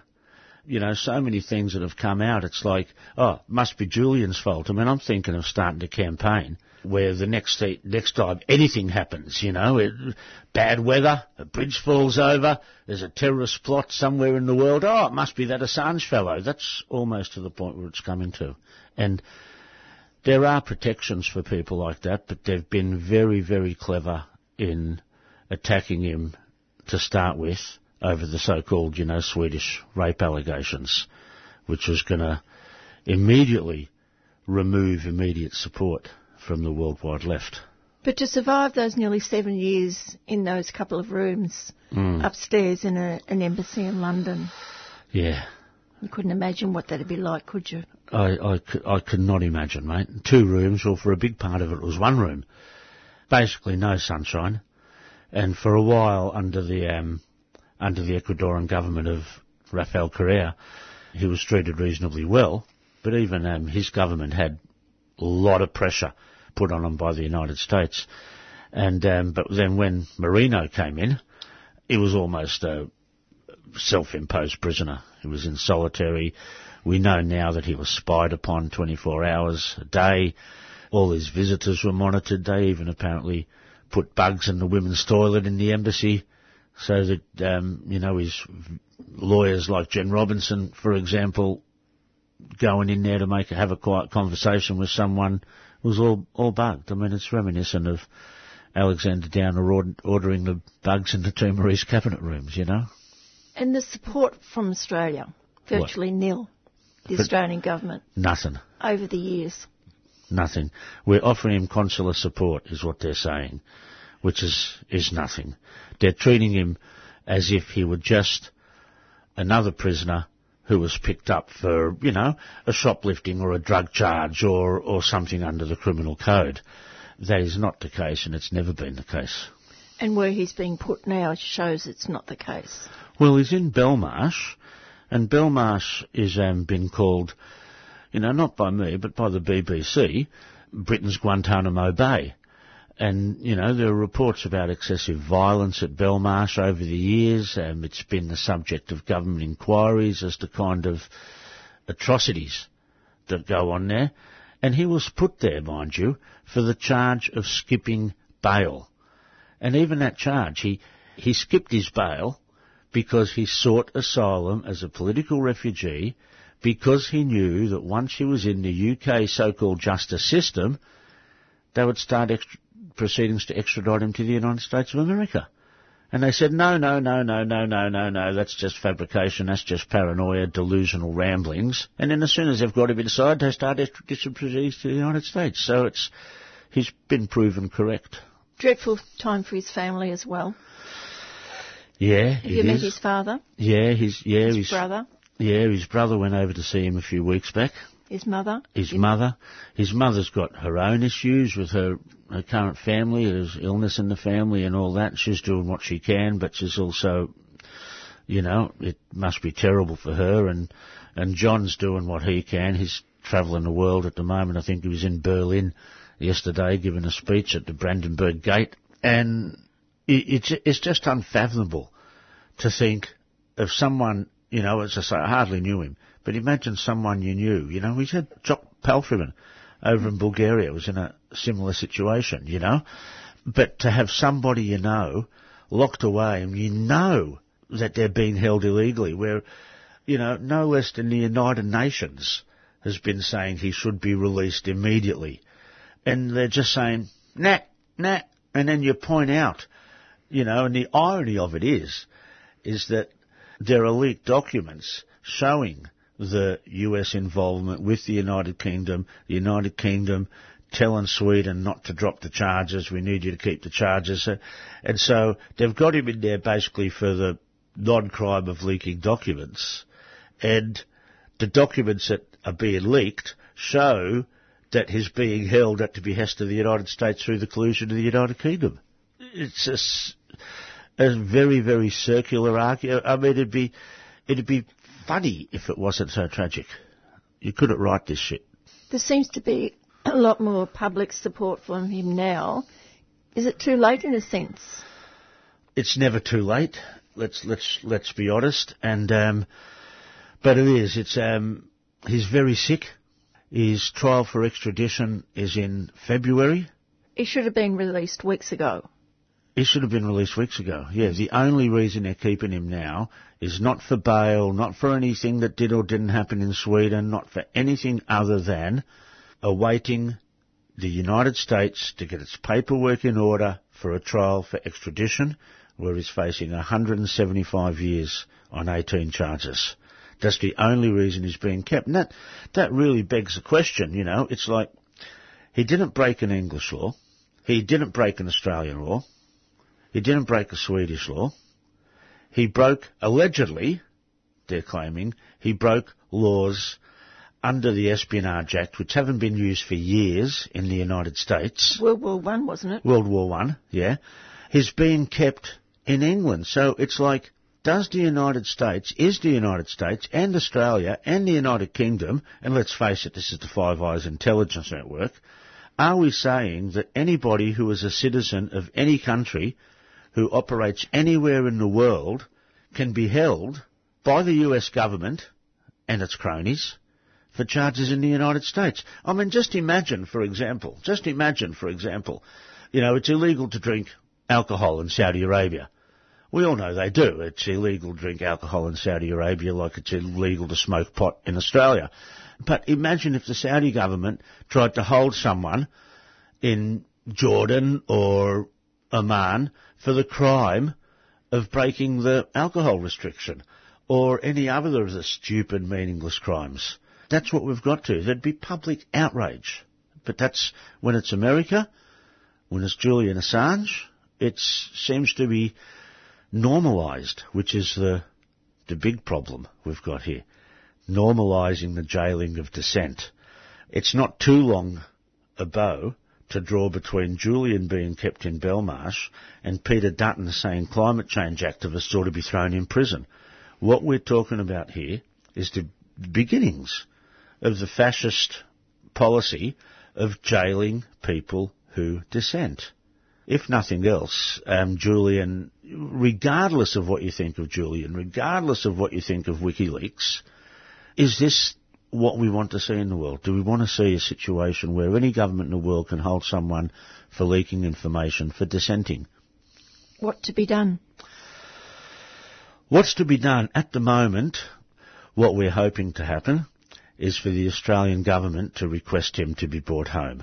I don't really have a lot of hope in the current Australian government or in the alternate one, to be quite frank. And um, part of that is because Julian was behind a whole lot of leaks exposing both Labor and Liberal Party politicians to be the toady scum they are, you know, and only in their own words. But if and when there is a change in either the United States policy or in the British government, it would make it easier for the British government if Australia was asking to have him back.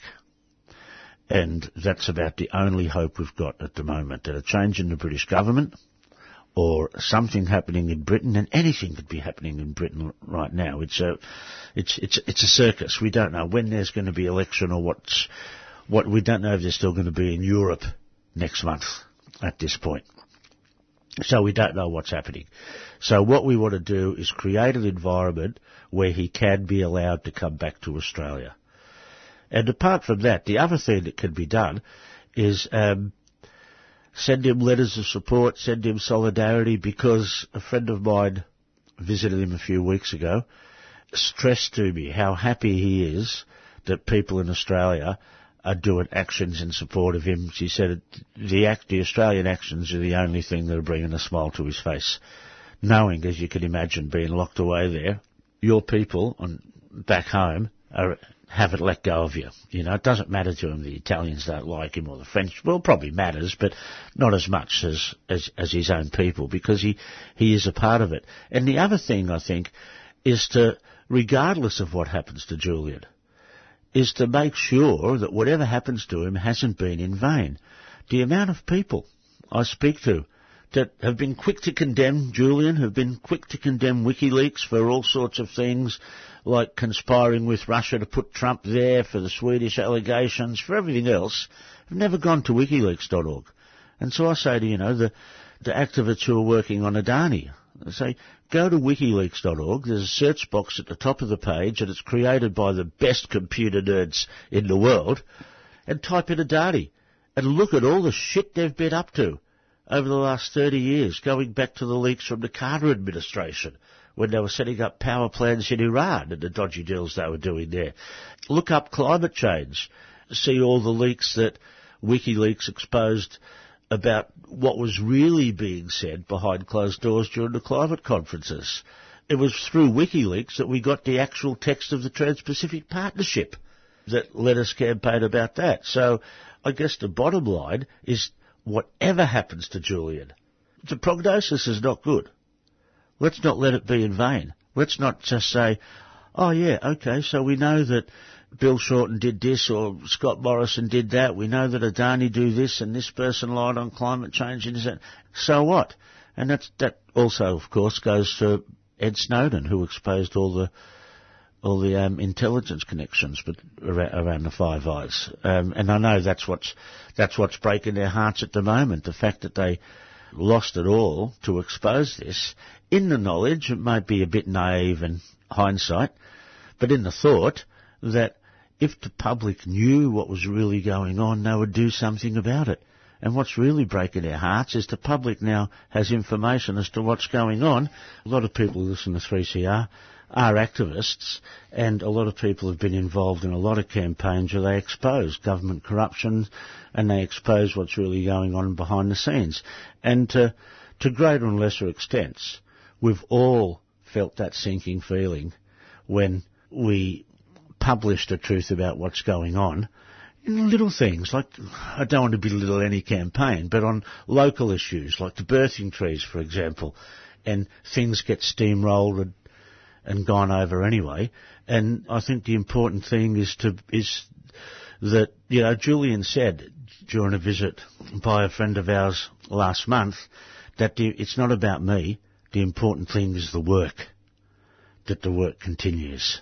People should also know that WikiLeaks is continuing to publish documents, continuing to expose the truth of what's happening, and I've got to say is the only publishing or major publishing organisation in the world that has never had to retract a single story. And as you said, they might be able to shut down one person, but they're not going to shut down the organisation. They can't shut down the organisation, but what they do is they um, they scaring journalists. A couple of weeks ago, I was in Sydney working with um, a journalist, James Ricketson, um, who was in Cambodian prison for months to do a little bit of a action outside a media freedom, press freedom association, Peter Greste's organisation in um, Barangaroo Towers, you know, where nobody, nobody was allowed to mention Julian Assange.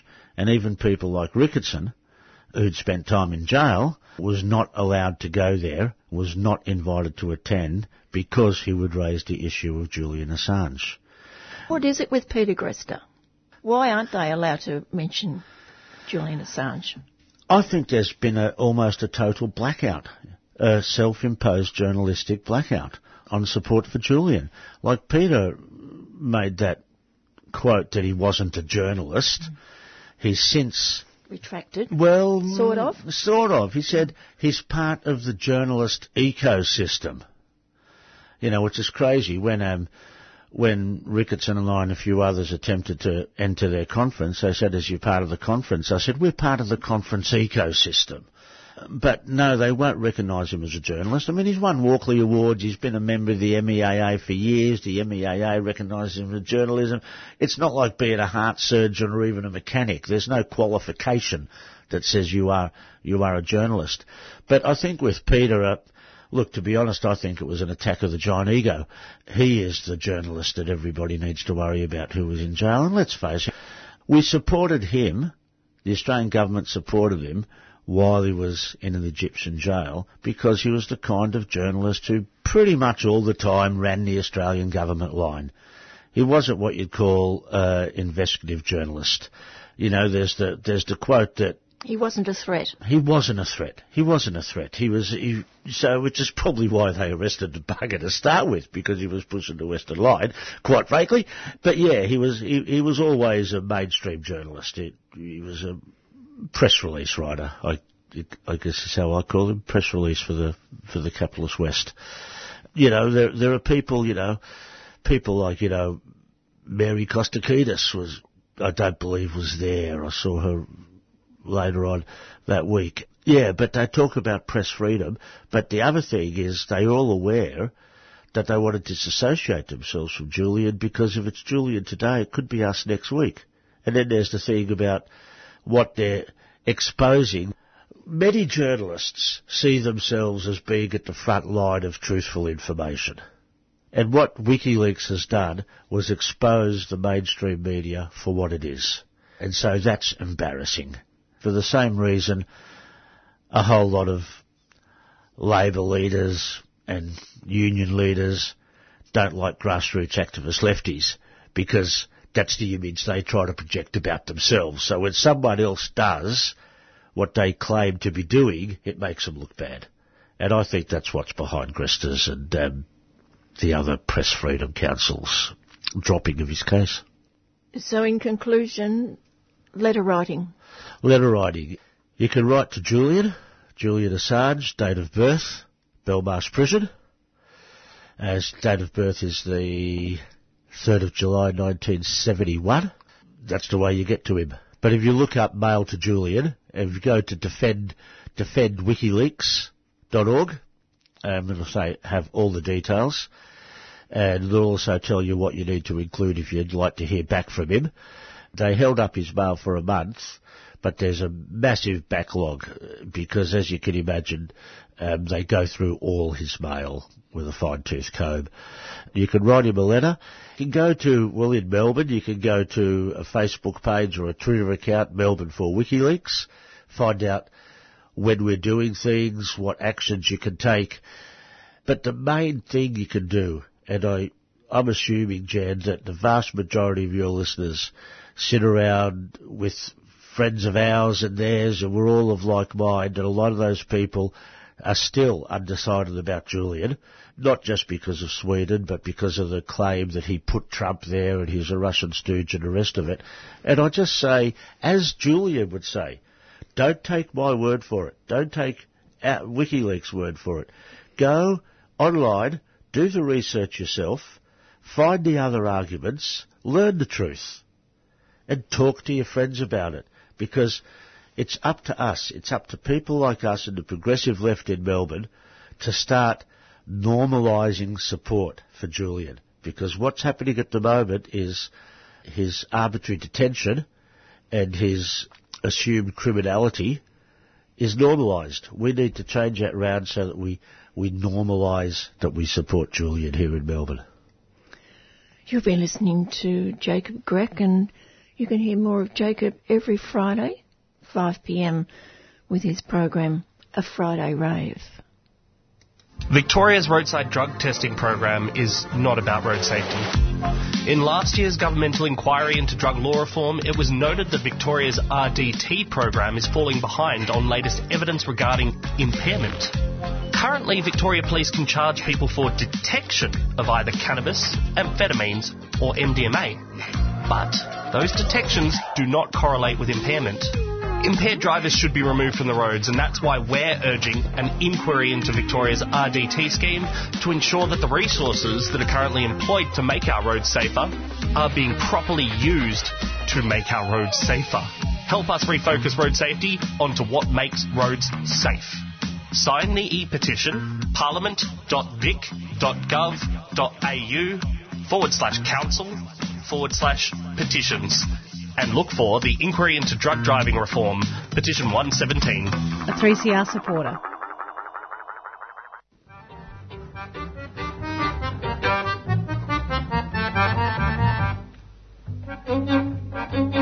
Hello, I am Gabriel Gaté.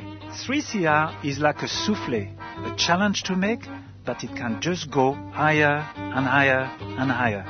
Support 3CR.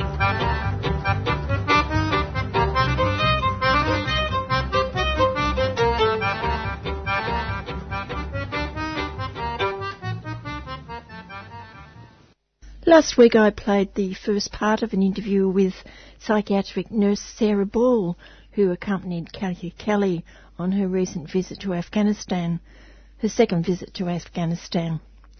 Earlier in the year, Sarah was in Iran, and we heard about that last week. Now she continues her time in Afghanistan. This time, was it mainly children that you were engaging with, or, or adults as well?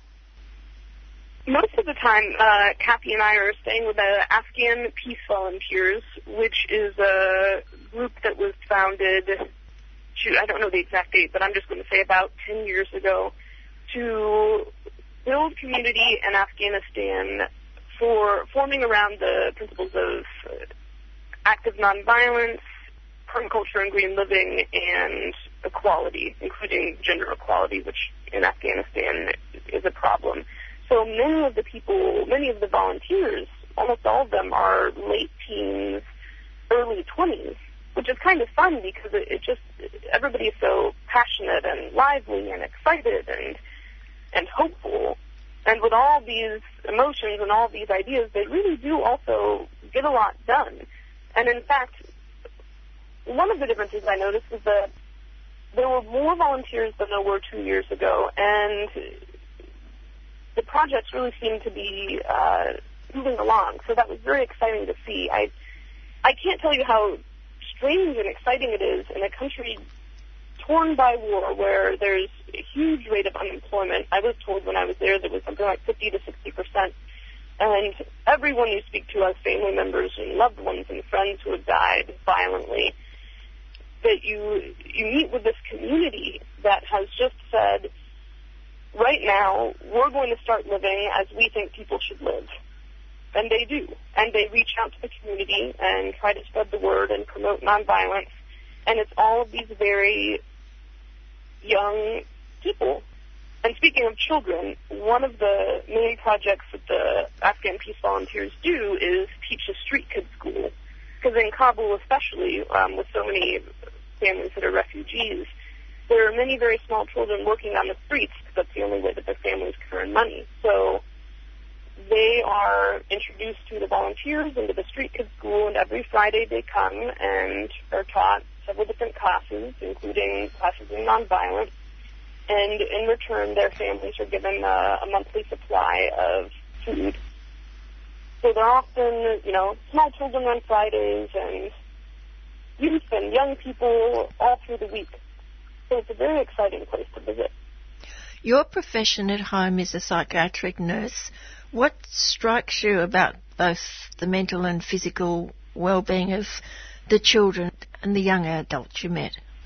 You know what? That's it's an interesting question because I, I was talking with Hakim, who is the person who one of the coordinators of the Afghan Peace Volunteers, and he often tells us about you know, many of the problems the young people have because related to trauma that they've experienced or the constant anxiety and depression from not having a job, not having money, worried about their them or their loved ones being killed.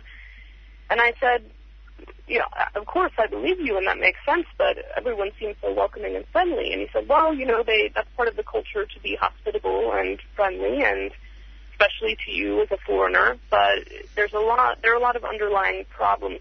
One of the young people we met with is a young man named Khalid, who whose family is from a very one of the very dangerous provinces that you know many parts of it are overrun with the Taliban, and he himself uh, told us has had several encounters with the Taliban where his life could very easily have been taken, and he got away in the nick of time. There's the constant threat of death of everyone he knows around him. Um, when he travels from the province he's in to Kabul, there is always the threat that the van he's in could be overtaken or you know, that the van could be you know, shot at by a U.S. drone, mistaking them for Taliban. And he told me that he's a bit, I can't remember the exact phrase he used, he's a bit messed up from it, and he, finds it difficult to concentrate. And he said several times that he was feeling sad and that he wasn't feeling well. So it seems, he's, I think he's, he's 21 years old, a very very smart young man who's running the one of the anti-war groups, the Afghan Peace Volunteers.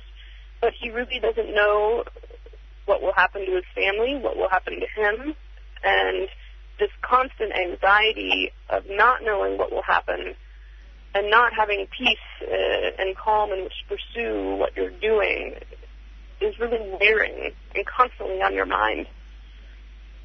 Can any of those envisage a future without war? You know, many of them are very, very hopeful in that regard. That's one of the constant themes of discussion with the Afghan peace volunteers, and I will, like I said, discuss it constantly. They have very serious conversations. But it's it's kind of like a really like a safe space, like we talk about here in the U.S. sometimes, where everybody is free to give whatever opinion you know he or she may have, and they do and discussing, you know, whether nonviolence could work, discuss, uh, talking about Gandhi, talking about, you know, the president and the Taliban and their families, and many of them do end up saying that, yes, they think there will be a time without war. I think many of them were saying that it might be in one or two generations. A lot of them say that it won't happen in their lifetimes. But I think that there is an, the idea that especially in a country without any visibly good options, just saying for yourself and your community, I'm going to start practicing nonviolence right now and to help people as much as I can will be is the only way out and is also very attractive and will hopefully attract many more people that way. And it has spread. Did you have any conversations with young women or girls? Very many. In fact, it's it's funny to me, being an outsider to the culture, of course, um, having grown up in the U.S., that many of the people leading the street kid school and the groups are young women. And I can't speak to exactly why that is. I would love to know more about that. But really in a country which when you walk down the street in Kabul, you know, the the women really don't even glance at the men when they're walking down the street. It, it just it feels very repressive. Suddenly you enter the rooms of the Afghan peace volunteers and there are women having equal conversations with the men and giving lectures on nonviolence or Dari or English or math to a, a mixed gender group of young students. And most remarkably to me, there was a young woman in her early 20s who has been with Afghan Peace Volunteers for several years now and who has tremendous grace and poise. Kathy and I often talk about it. Um, she's the kind of person who's able to be leading class with a bunch of, you know, young children of five and six, and with one look, they'll all be quiet when they won't listen to anybody else. But she was able to talk to the parents of the street kids and it's I was there and I didn't understand much of it because unfortunately I haven't gotten to learn Dari yet. I'm hoping to learn a little, but it was about one third uh, of the parents were the mothers, and two thirds were the fathers. And she was leading the conversation and telling them what they had to do to, you know, get their monthly food supply. And it really seemed as if they respected her and she had the control of the room. What about the younger children? Did you have any conversations with the actual young children? Uh, no, you know, and that was a part of that was a problem with the trip. Two years ago, I was able to sit in with the street kids school on Friday. This time, I was visiting a friend of mine, Zarguna, who lives, who used to be with APVs and now lives in Bamyan, another province. So Kathy uh, was at the street kids school, but unfortunately, I wasn't. One of the problems with the with the younger children is that really, for the most part, they don't speak much English. But they, so my experience was of, of two years ago was of sitting in in the classroom and watching these mostly young women teaching them, and there, you know, might be 20 women, uh, I'm sorry, 20 children in the class, and they really did seem to be really engaged in the learning. Um, you know, you would have the half of the, you know, the men, I'm sorry, the the boys sitting on one side and the girls sitting on the other, and you know, some of them would be helping each other to study. And they really seem quite engaged, and they love, of course, the other different projects that they do. They used to have a, a, bicycle team, one for men and one for women, I believe, and it's very unheard of for a group of women to ride bicycles.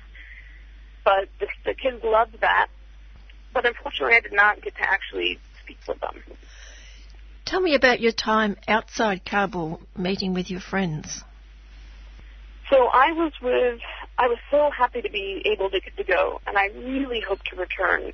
Zarguna is a, a woman of the mid 20s, 25 or 26, who worked with the Afghan Peace Volunteers for something like seven or eight years, and is now back in the province of Bamyan, where she grew up, which is one of the only two other relatively peaceful provinces in uh, Afghanistan. Zarguna told me that the Taliban has been clear of the city for about 10 years, before which the Taliban had stormed through the city, killed most of the males in the city.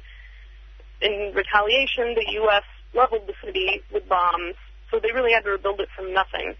And this is an area in which, uh, which famously has the Buddhas, which were bombed by the Taliban, and many caves in which the people of the country hid when the Taliban were overrunning the city. Zarguna was there and two of her friends who had also been with Afghan Peace Volunteers, and we all stayed together. And as I said earlier, we we sat around and talked most of the time. Zarguna is currently studying permaculture and hoping to teach it, and she herself has a a really lovely garden, and was telling me all about permaculture. I'm not really a, a green plant person, so um, what I what I touch I kill so everything was new to me. But she is hoping to teach classes in the university in Bamyan and ultimately to have her own farm to practice her permaculture, which would really be fabulous.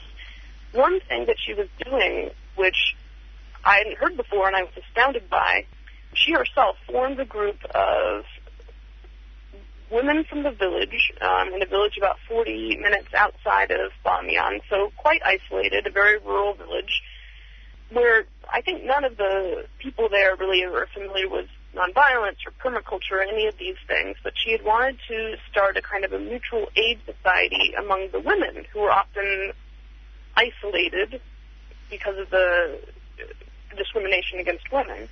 And she ended up getting about 14 or 15 of these women, mostly in their 50s and 60s, together. And every week they get together and talk about their problems. They move from, you know, to different houses of the women in the group.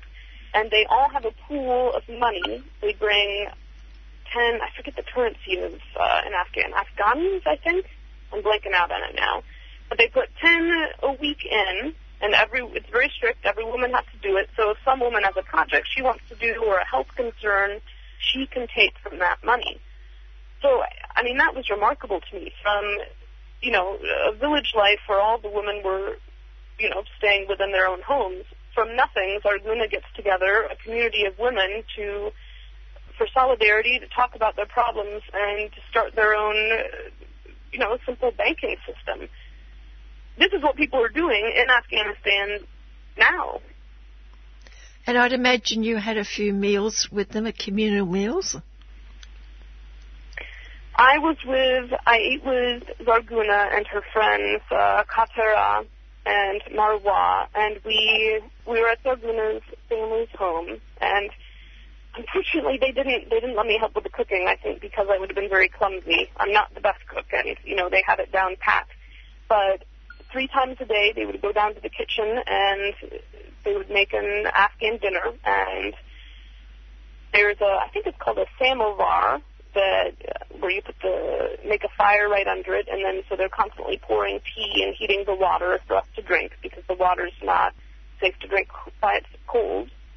And then we would all eat together in the Afghan way. There's a kind of like a now a plastic mat that you lay out that has the remnants of the bread in it, and you put the pot of food or two pots of food in front, and everybody sits around the mat and eats together with the bread and sometimes spoons and drinks green tea and continues to talk. It's really it's really lovely. Every everything done is a, a communal experience. And where are the children when all this is going on? Zarguna herself lives in uh, in the family house, but it's in a I don't know how you would say it, not like a compound. So often, and as my understanding is that in the villages in Afghanistan, you'll have two or three families living together in separate rooms, but sharing uh, a yard with a, a mud wall around it. So there are children from the other families, sometimes often helping with the chores or walking around. But because Zarguna and her friends were the only ones in the house then, we were the only ones there. Did you find out if the children are able to go to school? that was something Zarguna talked about quite a lot. She said she was so happy to say that she's found that recently the children are starting to go to school in Bamyan, especially the young women. We went on a long walk to see the Buddhas the first day I was in Bamyan, and we walked on the mud path or dirt path alongside the stream where women washed their clothes. And there are all these young women walking opposite us, coming back from school, carrying their notebooks going back home, and that's when Zarguna started talking to me about it. She said, 10 years ago, you would never have seen that.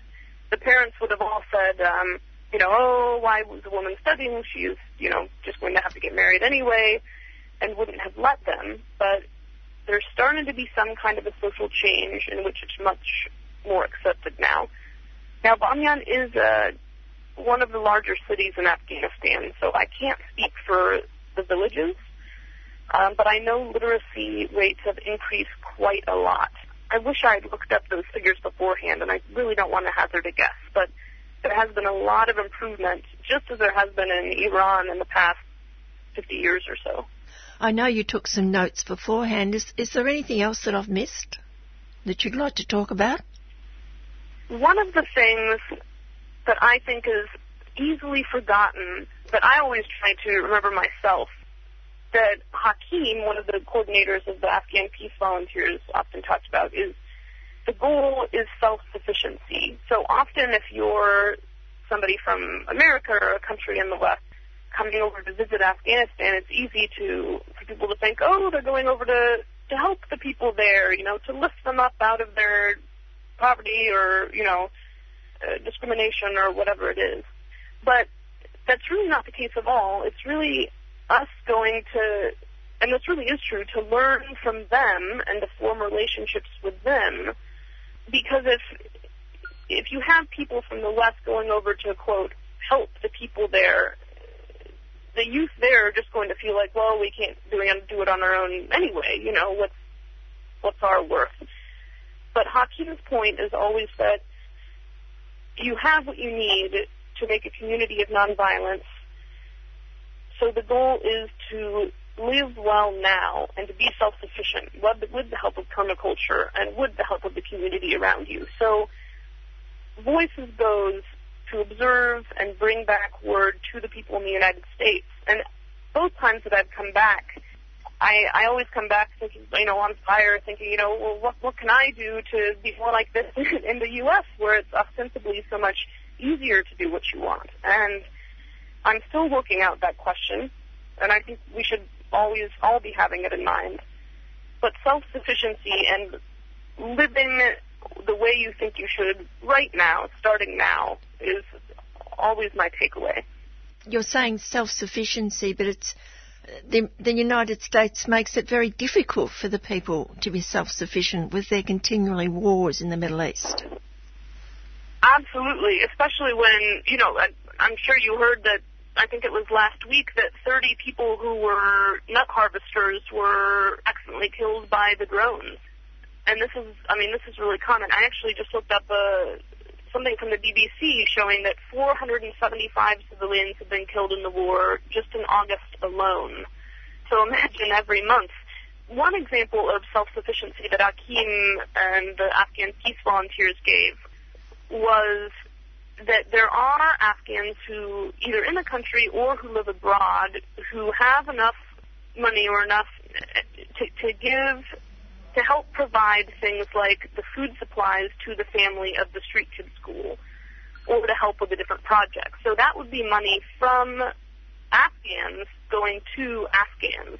So one Afghan helping one Afghan rather than somebody in the U.S., you know, just giving a bunch of money. So there are, yes, it isn't incredibly difficult, but there are ways to do it, which which they're working toward. You'll be back? Oh, God, yes. I very much hope to. Um, I'm hoping in about a, a year, and I'm. I, I've told many people this, so I suppose I really have to do it. But I'm hoping to learn some Dari because I always feel bad. If, you know, everybody has to translate for me. So that's my goal. Thanks, Sarah. Thank you so much, Jen. And that was Sarah Ball from Voices for Creative Nonviolence speaking about her time in Afghanistan. That's all for me for today. Back next Tuesday at 4. Bye for now.